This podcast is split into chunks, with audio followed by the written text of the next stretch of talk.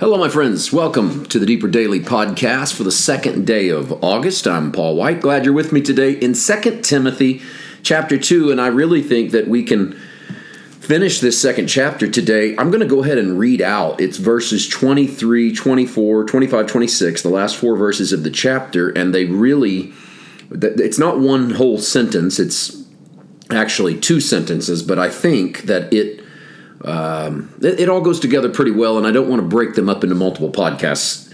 Here's the the context coming in is that, and we talked about this yesterday. Paul tells Timothy to flee youthful lusts and to pursue righteousness, faith, love, and peace. And I want to make sure I don't think I brought this out sufficiently yesterday.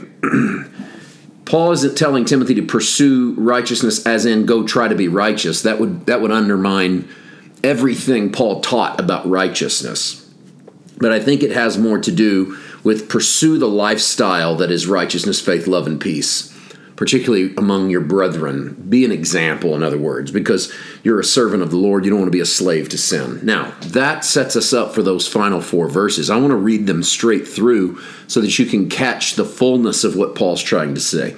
But avoid foolish and ignorant disputes, knowing that they generate strife and a servant of the Lord must not quarrel, but be gentle to all, able to teach, patient, in humility correcting those who are in opposition, if God perhaps will grant them repentance, so that they may know the truth, and that they may come to their senses and escape the snare of the devil, having been taken captive by him to do his will.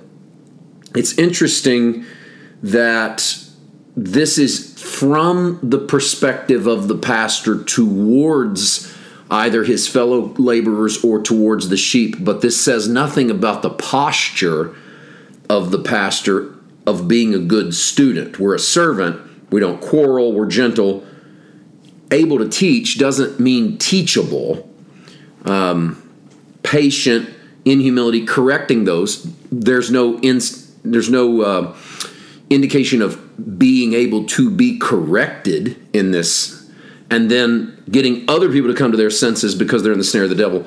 Again, no sense that you ever are under the snare of the devil. So I, am just trying to be fair. Paul is being very one sided in the way he teaches this. He's not teaching Timothy to be teachable. And I don't, maybe he doesn't because he knows Timothy is that's the only thing that gives him the real permission to do all of this, is because Timothy is teachable.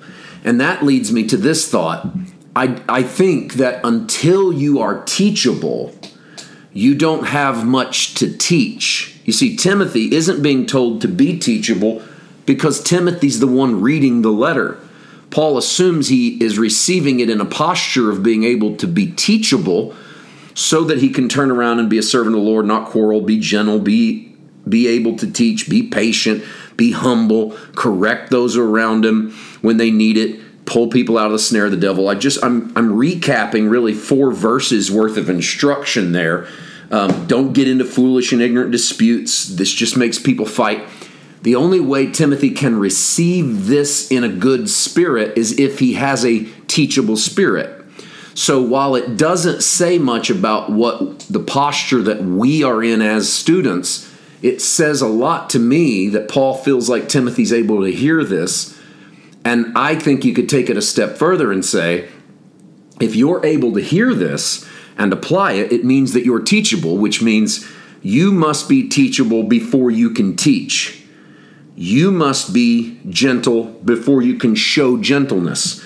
You must be patient in a, as a learner before you can expect others to be patient in learning. You must be humble before correcting people in opposition. And all of these things come in within a posture of someone who's able to be taught, to receive. I think the to, the to me a sign of great spiritual maturity, and I know we we discuss spiritual maturity a lot in, in how it relates to our righteousness. Um, Paul, uh, the, the writer of the book of Hebrews, teaching at the end of Hebrews 5 that those who are uh, spiritually babies are still in need of the word of righteousness, uh, that they need milk, but as we grow, we start to realize more of our righteousness and we start to be led by the Holy Spirit to know the difference between good and evil. And I've told you before that spiritual immaturity is not knowing that the source of your righteousness, thinking that other things are your righteousness or that can, your righteousness can be achieved through performance or through other activity. Um, at the same time, I think that a sign of maturity in both life and in the spirit realm is the ability to be taught that sometimes we are unteachable because we feel like we've already got answers. I hope I'm not that way. I know I'm not that way compared to the way I used to be. I'm sure I have a blind spot on my own ability to be taught. Um, and I think that blind spot is probably in most of us, but I think if we can recognize it, we can work around it. When you have a blind spot in your side mirror on your car, you don't take the car back. You just realize you got to turn your head to the left a little farther before you change lanes.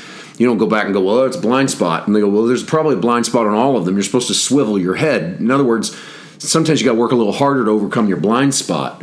So wherever I have a blind spot in my own ability to learn, I have to work a little harder sometimes to realize you don't know what you think you know. Take Paul's advice from the Corinthian letter that when a man, um, when you think you know something, that's when you know you know nothing. And be teachable. When I look back on young Paul, Paul in his late teens, Paul in his 20s, um, I had a lot of stuff figured out theologically. Man, I had it figured out. I knew the answers to questions and I was not real teachable, particularly if I didn't trust the teacher.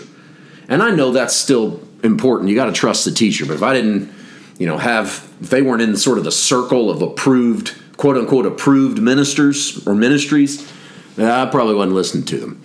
And that I don't know how long that stunted my ability. Um, fortunately, I Fortunately, the Holy Spirit did his work, and I was able to at least listen enough to transform my ability, my own ability to hear. It's what I pray for you. And what I continue to pray for me is that we're in a posture to be able to do this and then stop with the foolish and the ignorant disputes. They just generate strife. Realize we're servants of the Lord, but we're not here to argue. We're not here to quarrel. We're here to be gentle. We're here to teach others with patience and humility. And if God grants them mind change, great. So that might bring them to their senses and that and then we'll be a part of helping release them. And that's what I hope I've done for some of you is help release you from mindsets or put you in a better position to receive from the Lord spiritually. At least that's my prayer. Tomorrow we move into the third chapter and we're getting into some of these more famous um, sort of prophetic moments from Paul. And we'll check it out, check it out together tomorrow. See you then. God bless.